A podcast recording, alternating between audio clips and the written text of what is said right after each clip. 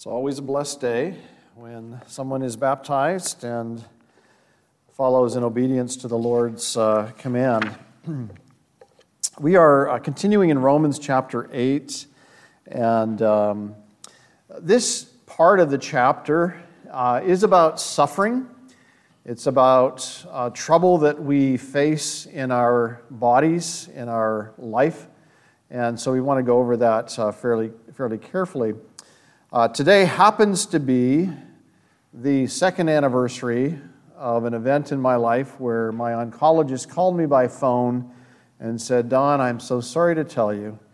He said, You have stage four cancer. There is no cure.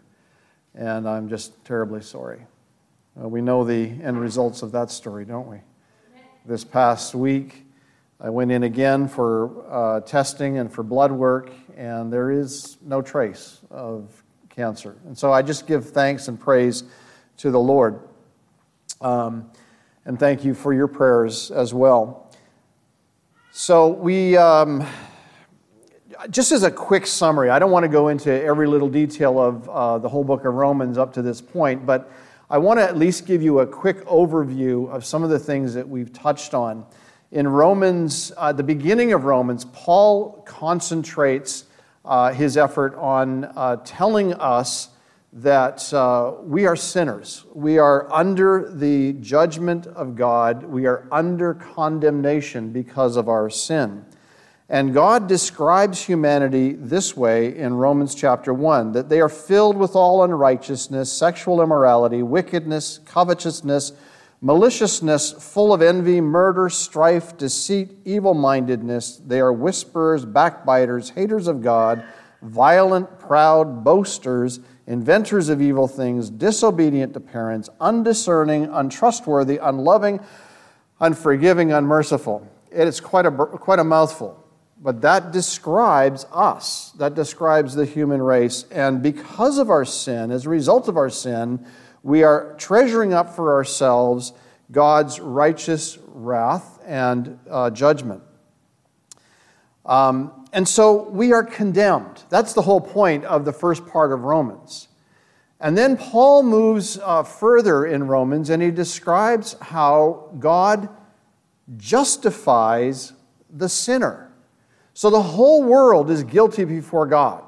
In order to be made right with God, we must be righteous, as righteous as Christ is, as righteous as God is.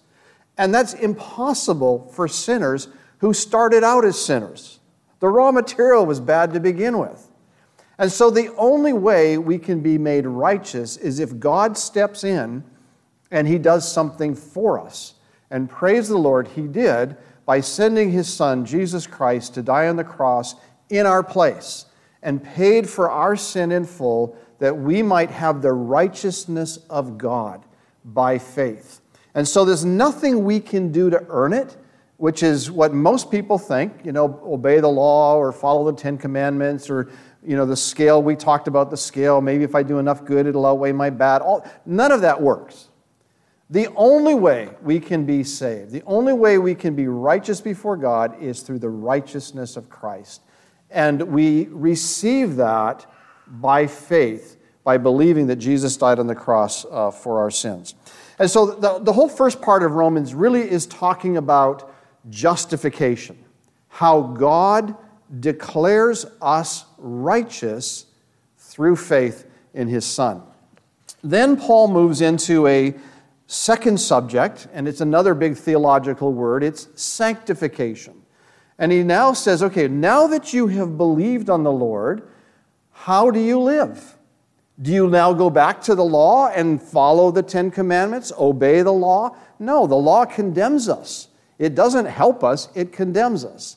So, how do we live then? How, how are we set up? Sanctification means to be set apart to God and for God. How, how can we live the Christian life? And it is by His gift of the Holy Spirit who indwells every believer. In and of ourselves, we do not have the power to live a holy life. In and of ourselves, we cannot be righteous. We cannot live righteously. And Paul goes on in great length to describe that for us. but through the power of the indwelling Holy Spirit, we are given the ability to live for God. And, and God is at work in our life. So we talk about our position in Christ, that we are complete, we are perfect, we are holy, we are righteous. But we look at our lives and go, uh, no, we're not.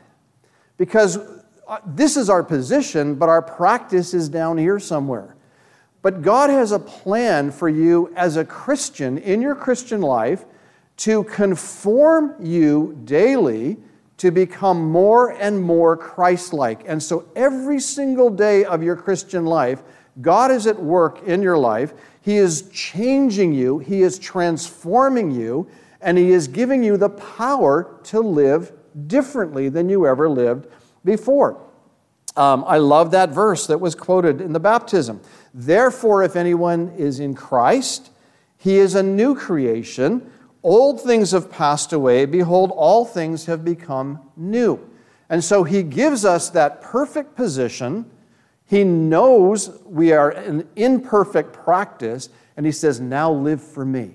And as you live for Christ each day, you become more and more and more Christ like.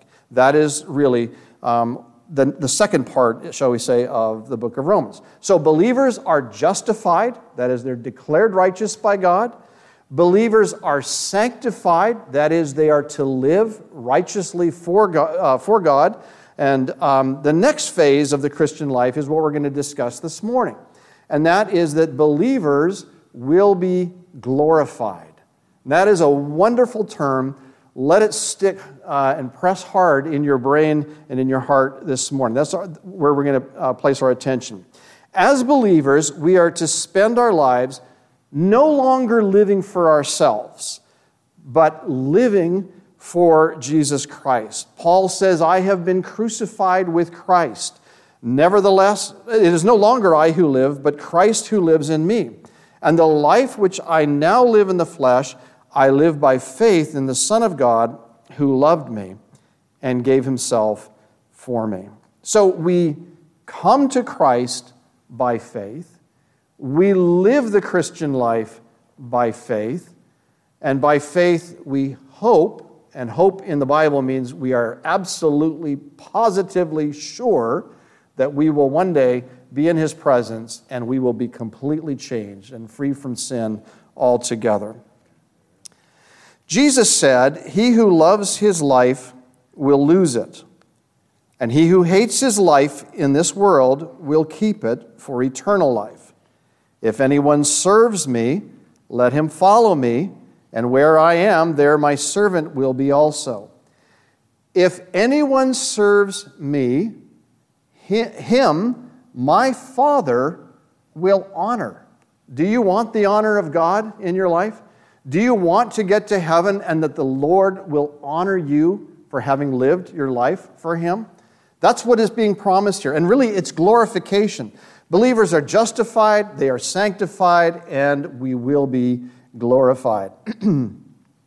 Glorification. Let's talk a little bit about that. The Spirit Himself, the Bible says, bears witness with our spirit. In other words, He's communicating on a spiritual level with us. He is bearing witness with our spirit that we are children of God.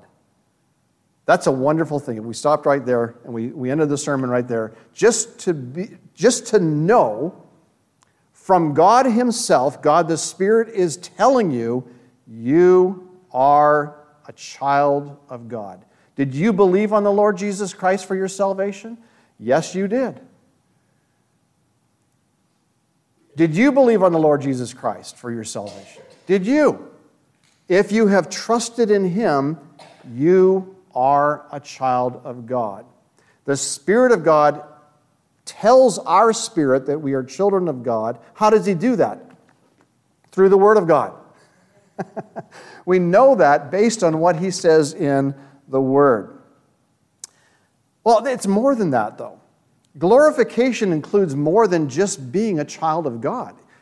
The Bible continues in Romans 8 16 and 17, it says, um, And if children, really we could say, and since we are children, then heirs, heirs of God, and joint heirs with Christ, if indeed we suffer with him, that we may also be glorified together. We are going to be glorified together with the Lord Jesus Christ. These are statements that are mind boggling. They, they absolutely blow my mind when I uh, read these things. The Bible says, John, uh, John writes in 1 John 3 1 through 3 Behold, what manner of love the Father has bestowed on us, that we should be called children of God. Therefore, the world does not know us, because it did not know him. Beloved, now we are children of God, and it has not yet been revealed what we shall be. But we know that when he is revealed, we shall be like him, for we shall see him as he is. And everyone who has this hope in him purifies himself just as he is pure. We will be like him. We're not going to look like Christ, okay? We're not going to be little gods. That's not what he's referring to. But morally, we will be like Christ, forever free from sin. That will no longer be an issue in heaven at all, and we will be like our Lord Jesus Christ. When believers choose to live for Christ rather than to continue in sin, they often suffer persecution, ridicule, derision. They suffer not because of sin, but because they love the Lord Jesus Christ. And when you suffer, and I say it that way, not if you suffer, when you suffer for living for Christ, don't think that somehow God has forgotten you or that Jesus no longer cares for you. And we're going to look at that more next week. He does love you. He does care for you, and you're going to see the extent of that um, next week. But suffering for Christ is an honor, and it is a privilege. If you live for the Lord, you will suffer for Him. It just comes with the territory. For all who desire to live godly in Christ Jesus will suffer persecution. For to you, the Bible says, it has been granted on behalf of Christ not only to believe in him, but also to suffer for his sake. 1 Peter 4 12 through 16 says this Beloved, do not think it strange concerning the fiery trial which is to try you, as though some strange thing happened to you, but rejoice to the extent that you partake of Christ's sufferings that when his glory is revealed, you may also be glad with exceeding joy. If you are reproached for the name of Christ, blessed are you, for the Spirit of glory and of God rests upon you. On their part, he is blasphemed, but on your part, he is glorified. But let none of you suffer as a murderer, a thief, an evildoer, or as a busybody in other people's matters. Yet if anyone suffers as a Christian, let him not be ashamed, but let him glorify God in this matter. Many of you have taken a strong stand for the Lord Jesus Christ in your life. Many of you have suffered ridicule, contempt, scorn, even from family members and friends who do not know the Lord nor understand why you want to live for Him. Peter reminds us that before you came to know the Lord, you have had enough in the past of the evil things that godless people enjoy their immorality and lust, their feasting and drunkenness and wild parties, and their terrible worship of idols. But the Lord saved you from that messed up life, didn't He? These were the things that we enjoyed, we said. Now we're ashamed of them. We lived a messed up life before we came to know the Lord. And so the Bible continues and says, Of course, your former friends are surprised when you no longer plunge into the flood of wild and destructive things they do. So they slander you. In other words, you're doing what is right before God, and they're looking at you and they're, they're blasting you for it, they're slandering you for it. But it shouldn't surprise us if this happens, uh, if, when we suffer, when we live for Christ. After all, how did the world treat him? Here you had the most perfect, not the most, the perfect, holy life, uh, lived out in perfection before uh, everyone that he came in contact with. And what did they do to Christ? He was despised and rejected of men. He was a man of sorrows, acquainted with grief. He was wounded, he was bruised he was lashed with stripes. He was oppressed and was afflicted. He was led as a lamb to the slaughter.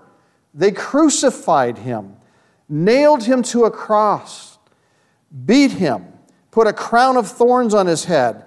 They spit in his face. They slapped him. They whipped him. They plucked out his beard. They stripped him of his clothes. They mocked him, ridiculed him, derided him, and crucified him as an innocent man. And he did this for us. If they treated Jesus this way, and he was perfect, how do you think the world is going to treat us if we live for him? We should expect no different treatment. And it shouldn't surprise us if the world treats us this way. Many Christians worldwide are persecuted, imprisoned, beaten, and martyred for their faith in Christ. Jesus taught his disciples that if they followed him, they would share in his sufferings. He said, Blessed are those who are persecuted for righteousness' sake, for theirs is the kingdom of heaven. Blessed are you when they revile and persecute you and say all kinds of evil against you falsely for my sake. Rejoice and be exceedingly glad, for great is your reward in heaven. For so they persecuted the prophets who were before you. All right, let's go ahead and put Romans 8 18. This is the start of our passage this morning. Um, and Paul writes here For I consider that the sufferings of this present time are not worthy to be compared with the glory which shall be revealed in us. So, Paul is saying in this verse that no matter what we suffer for the sake of Christ, no matter how bad it gets, no matter how hard the load is to carry, no matter how tough the cross is that we bear, it is nothing in comparison with the, to the eternal glory which is in our future. And in heaven, it's hard right now looking at suffering, looking at persecution, looking at trouble. But when we get to heaven and we look back at this present suffering, we're going to say, it was nothing. Compared to the glory that I am now uh, in, both in heaven, in the presence of God, and the glory that He has given to us, all of that suffering was really minuscule in comparison to the glory that is revealed in us, or shall be revealed in us. This is particularly moving when we consider Paul's suffering as he served the Lord. You know, Paul had was just a theologian sitting in the ivory tower writing something like this for us and saying, "Well, it's okay, Christians, you know, just sort of suck it up, everything's going to be just fine." That's not what he's saying. Here is a man who personally experienced more suffering than I know of anybody else. Listen to what he went through. And this is the same person who is writing this that for I consider that the sufferings of this present time are not worthy to be compared with the glory which shall be revealed in us, he says, uh, or he writes about his suffering, he says, in labors more abundant, in stripes above measure, in prisons more frequently, in deaths often. From the Jews, five times I received 40 stripes minus one. Three times I was beaten with rods. Once I was stoned.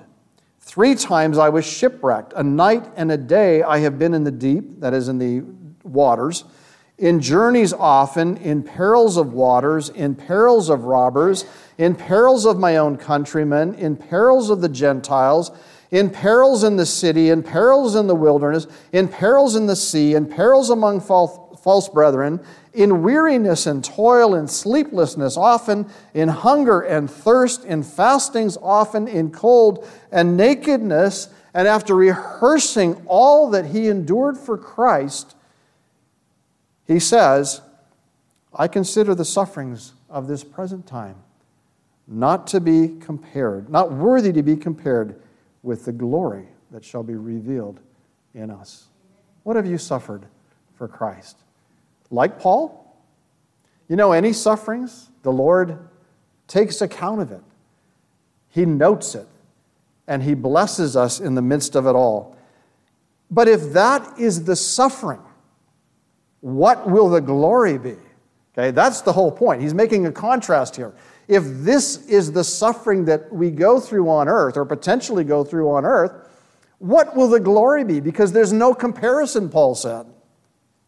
In Romans 8 19, Paul writes, For the earnest expectation of the creation eagerly waits for the revealing of the sons of God. God is going to present believers to all of his creation as the sons of God.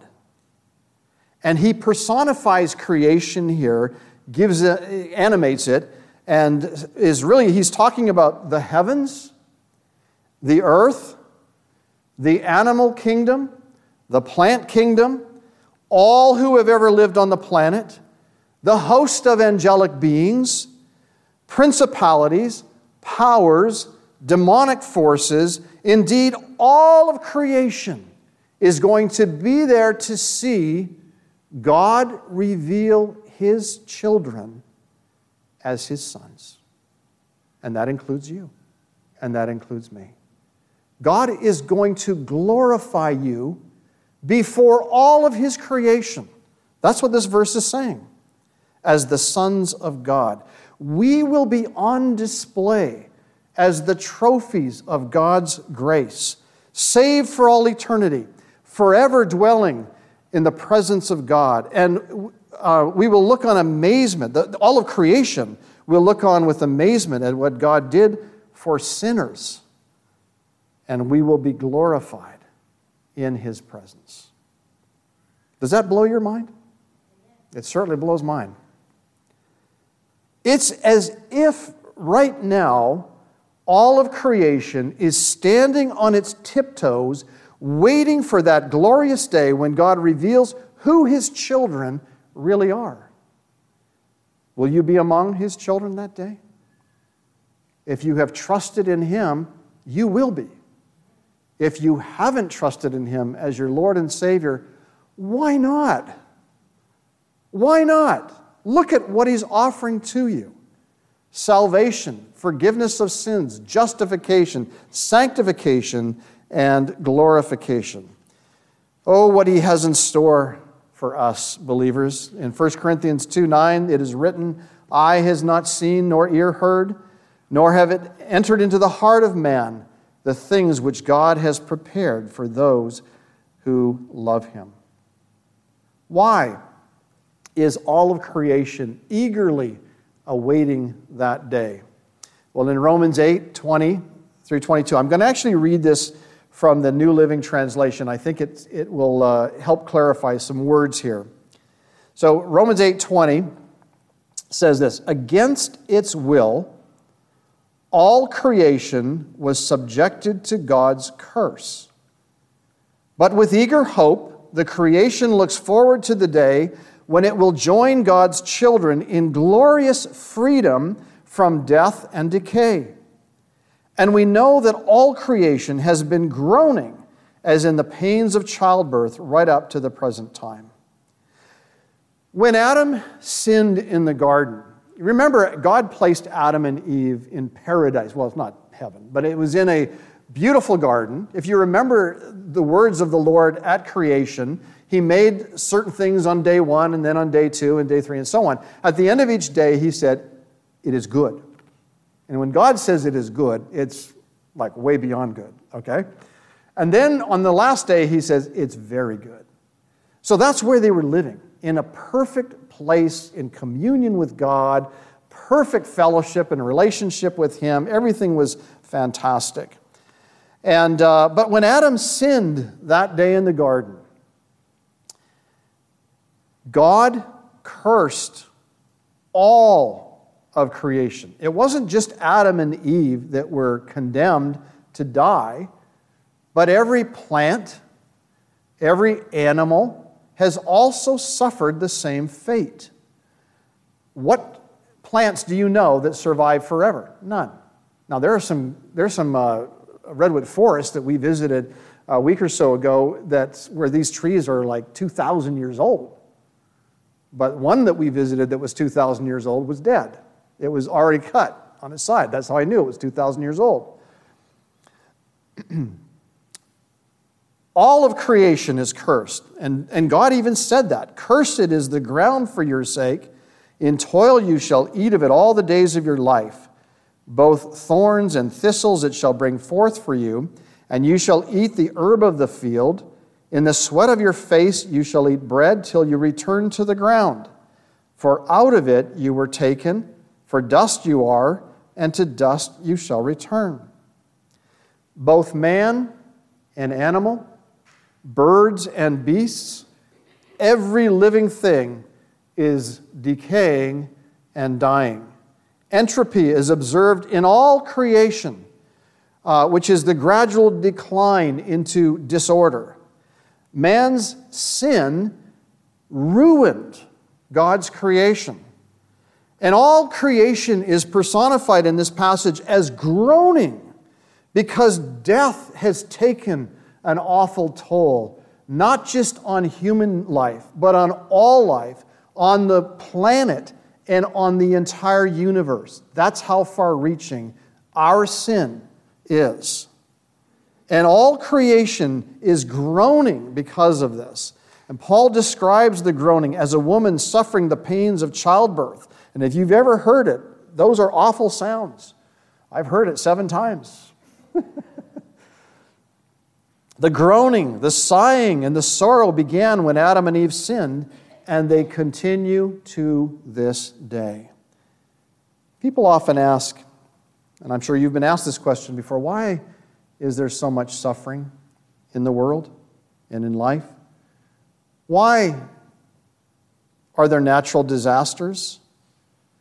It's because Adam plunged, sinned, and plunged the entire universe into a disastrous head on collision with death. This single event is the root cause of all pain, sickness, disease, cancer, deformities, suffering, earthquakes, famines, fire, flood, drought, disaster, tragedies, everything bad you can think of. It all stemmed from Adam's sin in the garden. Creation longs for the peaceful conditions that originally existed in the Garden of Eden when God pronounced his creation good. The sighing, the sobbing, the suffering world is not how God designed his creation, but sin has taken a tremendous toll. But because of God's grace, He looked at us in our mess and He sent His Son, Jesus Christ, to suffer the punishment for our sins and set us free from the collision course we were on. And that collision course would have taken us to hell and to the lake of fire for all eternity.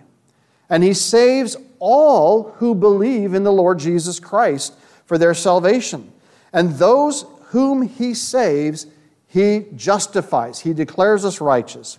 He sanctifies and he will glorify. And all of creation, like I said, is like standing on its tiptoes, waiting for that day when the sons of God will be revealed because at that point, everything changes.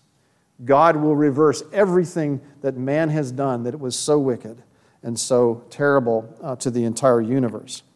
And at that time, God will give us a new body. Oh, praise the Lord for that. I heard Noad say something this morning about he's feeling his age. Well, Noad, welcome to the club. Us older people, uh, you know, we feel it. God will give us a new body, just like his, Jesus will, uh, just like Jesus' glorious body. And God Himself will be with them, and He will be their God, and God will wipe away every tear from their eyes. There shall be no more death, nor sorrow, nor crying. There shall be no more pain, for the former things have passed away. Then he who sat on the throne, in Revelation 21 it says this, that he who sat on the throne said, Behold, I make all things new. Praise the Lord. And creation right now is groaning for that day. And we as believers also groan within ourselves for the glorious liberty of the children of God. In Romans 8:23, not only that, he says, but we also who have the first fruits of the spirit, even we ourselves groan within ourselves, eagerly waiting for the adoption the redemption of our body. So here Paul says that we already have the Spirit of God. And God gave us His Holy Spirit as the first fruits. Now, we're not farmers, so that term first fruits, uh, you know, unless you know that, was when the farmer would go out to his field at the harvest time and he would gather the first part of his ripened crop that would be called the first fruits. And really, it was meant as an offering to the Lord, to give to the Lord the first fruits of all of your increase. And so, Paul is, is saying that the Holy Spirit is like the first fruits. It's God's guarantee of a full harvest. It's God's uh, demonstration that if He's given you the Spirit, then everything else that He's promised is going to happen, it's going to come to pass the Spirit guarantees that He will deliver us from the presence of sin and its effects forever. How long is forever? I remember an uncle of mine was a gospel preacher, and he asked, he, he talked about how uh, if we're saved, we're saved forever. And he asked the audience, How long is forever? And a little girl put her hand up and he says, How long is forever? She was probably five or six years old. She goes, It's a long, long time. There's no time involved in it, it just goes on and on and on. We eagerly wait for Jesus to return. We eagerly wait for our glorification. And while we wait, we groan, don't we? I wake up and I sigh. Lord, when will you come back? When will we be done with sin? When will we be done with pain? When will we be done with suffering? When will the mess on this earth finally be fixed? When will sin cease to exist? and we groan within ourselves. Why? Because we don't yet enjoy the full benefits that God promises us. The Holy Spirit is the guarantee of our complete adoption. You say, well, wait a minute. I thought we were already adopted into the family of God. And that's true. We have been adopted into his family. We're just not home yet. Okay?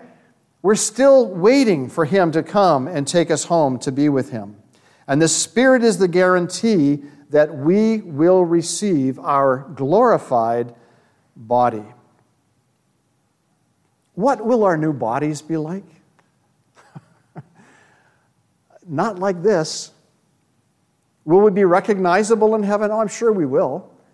I think it was the disciples who saw Jesus, and uh, remember at his, um, um, wow, the word, transfiguration. Thank you, Matt. Um, they saw three people. Two of them they'd never met before, but they recognized who they were. Okay? Will we be recognized? Sure. Will we be like this anymore? No. Gone will be the wrinkles. You know, I'll, I don't know if we have hair in heaven, but I'll probably have it, you know. I won't be hunched over. I won't be in pain. I will be free from decay, from cancer, from sickness, sorrow. And my body will be like the body of the resurrected Lord. I can't wait for that. You know, I often have dreams uh, about flying. And the Lord, I don't mean in a plane either, and I don't mean with wings. The Lord, when He left this earth, He just ascended right up from the earth. You know, He defied the laws of gravity. And so we will have a, a new body that I'm sure will have some of the same characteristics. If you remember, he was walking with the, on the road with the men on the road to Emmaus, and after he broke bread with them, he disappeared. And he showed up in Jerusalem. And they had to walk all the way to Jerusalem because they still had this body. he had a glorified body. May I suggest that the transformation of this body will be something like what happens with a caterpillar. A caterpillar, as you know, is an earthly bug, an earthly uh, creature, but it transforms into a butterfly, a heavenly body. And I believe that God has given us an earthly body, but He has in store for us a heavenly body. Totally different. Now, they had the same DNA, but it'll be totally different than anything we're used to. And it will be the right kind of body that is well suited for our eternal home in heaven. Such a transformation will take place. We will have a glorified body that is no longer bound to this earth, but is fit for heaven. For our citizenship is in heaven, from which we also eagerly wait for the Savior, the Lord Jesus Christ, who will transform our lowly body that it may be conformed to his glorious body. While we wait, we hope. And as I said earlier, when the Bible talks about hope, it's not like, well, it might happen or it might not. That's what we usually think about when we say hope, okay? But hope in the Bible is the surest term. It is absolute, it's an absolute guarantee. And so while we wait, we hope. In the Bible, hope is a sure thing. It's going to happen. It's not a question of if, but when. Romans 8 24, 25 for we were saved in this hope. But hope that is seen is not hope. For why does one still hope for what he sees? But if we hope for what we do not see, we eagerly wait for it with perseverance. If that day, the day of our glorification, had already come, well, then we wouldn't be here hoping for it, would we? We would see that day we would look around us and go, Praise the Lord, Howard. Praise the Lord, Matt. Praise the Lord, Peggy. Sin is gone. I see you have a new body. I see you're no longer in pain. I see that you are filled with the joy of the Lord, inexpressible. we still hope, because that day hasn't come yet. If it had come, we would see that day. Sin would be gone. We would be with Jesus. We'd already be glorified. We'd already be on display as the trophies of God's grace, and all of creation would be made right. So while we wait, we hope. And we wait with perseverance. Perseverance is a fruit of the Spirit. And in this context, it must mean that even if a true believer suffers terrible persecution, they will never give up waiting and watching for the soon return of our Lord and Savior Jesus Christ. Romans 8, 26 and 27. Likewise, the Spirit also helps us in our weaknesses. For we do not know what we should pray for as we ought, but the Spirit Himself makes intercession for us with groanings which cannot be uttered. Now, He who searches the hearts knows what the mind of the Spirit is because he makes intercession for the saints according to the will of God. It would be absolutely overwhelming if we were left on earth to suffer on our own. Believers suffer from debilitating illnesses, cancer, surgeries, the death of loved ones, mental illness, physical, emotional, spiritual, and psychological turmoil. And at times we feel absolutely weak, wiped out, worn out, tired. And in situations like that, often we, we barely know how to pray. The good news is that God has given us His Holy Spirit to come alongside of us, to comfort us, to care for us, and to pray those inward groanings that cannot even be uttered when we don't know which end is up and how to pray. And the Spirit of God then carries the heavy load for us. And because He is God, He comes to our rescue and He intercedes for us. And He keeps interceding for us because we need constant intercession. The one who searches our hearts is God. And as He, uh, as the Spirit expresses the deepest sentiments that we feel inside but cannot express, he also groans. But he is understood by God the Father. And his voice is strong while ours is weak. His voice is heard while ours may be silent. His requests are answered when we don't even know what to ask. So God has not left us on earth as orphans waiting for him to return, but he has given us his spirit to intercede for us in all the changing circumstances of life. We are not forgotten. We are loved by God. God the Spirit is praying to God the Father on your behalf. Take heart, believer, even in the midst of your deepest trials. Romans 8:28, probably the favorite verse, or at least one of the favorite verses of this passage. And we know that all things work together for good to those who love God, to those who are the called according to his purpose. Dear believer, right here, right now, God is at work in your life. God is actively working out the details of every aspect of your life, and He is always, always working all things together for your good. He calls us to fulfill His purposes. And He is actively at work conforming us to the image of His Son. But as He works in our life, he is actively removing things that are not Christ like.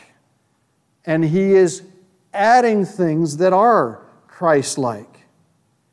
And so, if he's removing things from us, sometimes that hurts. Because we hold a lot of things very precious to us and things that really are a hindrance to our growth as a Christian. And so, he may allow suffering he may allow heartbreak, frustration, troubles, unfulfilled expectations, tragedy, bereavement, sickness. And we wonder, well, what good could ever come of any of that? But it's all part of the process that we are undergoing as God conforms us to the image of His Son. And He is working all of those things that seem so horrible to us together for our good, that we might be more Christ like. You know, a couple of years ago, I fell off my roof. I shattered my heel. I went in for surgery. An infection got in in my heel. And uh, the doctors said, Well, we didn't get it the first time. We put your heel back together again. You know, Humpty Dumpty had a great fall. We put your heel back together again. But it's now infected. And I had to go back in seven more times, eight surgeries altogether. On the seventh surgery, the doctor says to me, You have an infection in your foot, and if we don't get it out in this surgery today, we're going to amputate your leg. And I said, Lord, help. I like that leg. It's a matching pair. As a result, you say, well, what good could ever come of that? Why did the Lord allow that to happen to me? Why did He allow me to fall? Couldn't He, couldn't he have prevented my fall? Couldn't He have prevented the infection? Sure, He could have done all of those things. But He wanted me there in the hospital because it was the beginning of COVID. And the staff were afraid that they were going to die from, from getting COVID. And nobody could go into the hospital, no visitors. So I was there alone, missed my daughter's wedding, and I ended up having surgery after surgery and talking to the staff about the Lord. I have never in my life ever seen people coming to me begging me to share the gospel with them. But that's what happened. And everybody on that floor heard the gospel. It was because of that fall that God was also working on some other area of my life that I knew nothing about. I had to go in for blood work because of the infection every two weeks, every two weeks, every two weeks. The hospital made a mistake twice in a row. Week two, week four. And they said, all of a sudden, they said, hey, there's something we see in your blood work that's not right. And we are suspicious that you might have cancer. And so they sent me in for more testing. And sure enough, as I mentioned at the beginning, the doctor calls me up and says, You have stage four cancer. There's nothing we can do, there is no cure. You say, Couldn't the Lord have prevented that? He could have. But I knew even at the time, I thought, Well, Lord, you gave me the privilege of sharing the love of God with the whole staff on the uh, surgery floor. Maybe this is an opportunity for the oncology department to hear the gospel. And so that's what happened. And so I went in for chemo and I went in for two surgeries and I went in for a month of radiation and, and hormone treatments, and everybody along the way heard the gospel. And so the Lord causes all things to work together for good to those who love Him and are the called according to His purposes. Christians, open your eyes. God is at work in your life. He's doing something every day in your life to make you more like the Lord Jesus Christ. Expect that because he's at work. Romans 8, 29, 30 says, For whom he foreknew, he also predestined to be conformed to the image of his Son, that he might be the firstborn among many brethren. Moreover, whom he, he predestined, these he also called. Whom he called, these he also justified. And whom he justified, these he also glorified. As we wait for the Lord Jesus, there, is, there should be no cause for worry or alarm. His purposes cannot be defeated. His plans are always on time. What he has promised, he will perform, and nothing in the universe can prevent him from accomplishing what he has set out to do when we look at the enormous sweeping plan that the Lord has set in motion to save you and to keep you from stumbling and to present you faultless before the presence of His glory with exceeding joy, we praise His glorious name. God had a plan for you before you were even born. Do you know that? That's what this passage is telling me. God's plan is so enormous, we can't even comprehend it. This is what the Bible says happened. This is the history of your salvation. He chose you in Christ. When? Before the foundation of the world. Ephesians chapter 1, verse 4. That's when He chose you um, before the foundation of the world. What He said to Jeremiah in Jeremiah 1 5, He could easily say to us. Before I formed you in the womb, I knew you. Before you were born, I sanctified you. God was at work. Before you existed, He was at work in putting you together in your mother's womb. In Romans 8:29 we just read for whom he foreknew he also predestined to be conformed to the image of his son. In Ephesians 1:5 it says he predestined us to adoption as sons by Jesus Christ to himself according to the good pleasure of his will. And this means that his choice and his and predestination were with a purpose. There was a purpose behind it. And that purpose was to conform us, to make us like his son. Because God wants to populate heaven with people just like his son. Those whom he predestined, these he also called. There was a point in time when that train came into the station, the gospel train, we'll call it. And the Lord said to all who were standing there, just like he says today, All aboard? All aboard? And you said, Lord, I believe. And you got on board. And that train has a one way direction, it's all the way to heaven. He called you, and you heard his call. You believed in him, he justified you. You trust him, he sanctifies you. And soon he's coming again, and he will glorify you. Whom he predestined, these he also called. Whom he called, these he also justified. Whom he justified, these he also glorified. It says that in a past tense, as if it's already happened, because in God's mind, what he promises are, are absolutely true and amen. It's as good as, it, as if it's already taken place. So we end here today, but next week's message continues the thought that God's plans and purposes cannot be thwarted, and nothing Nothing can ever stand in the way or defeat the love of God for those he has chosen to be his own dear children. I just want to say to you this morning if you are not already one of his children, if you are not one of the sons of God, you are missing out on the glorious plan of God for your life and for eternity. This is what he says as many as receive him, to them he gives the right to become children of God. Will you become one of his children this morning? If you are, glorification is right around the corner. Let's pray. Father, we are just amazed as you speak to us through your word uh, at what you still have in store for us. Lord, if we were saved and simply had our sins forgiven, that would be overwhelming. But Lord, you have so much more in store for us uh, that we will be in your presence, that we will be glorified like your Son. Lord, it's almost too much to take in for these puny minds and, and bodies. We thank you that you have a plan to glorify us, to, to change these uh, bodies of humility into the glorious body like our Lord Jesus Christ.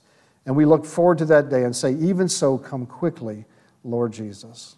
We ask in your precious name. Amen.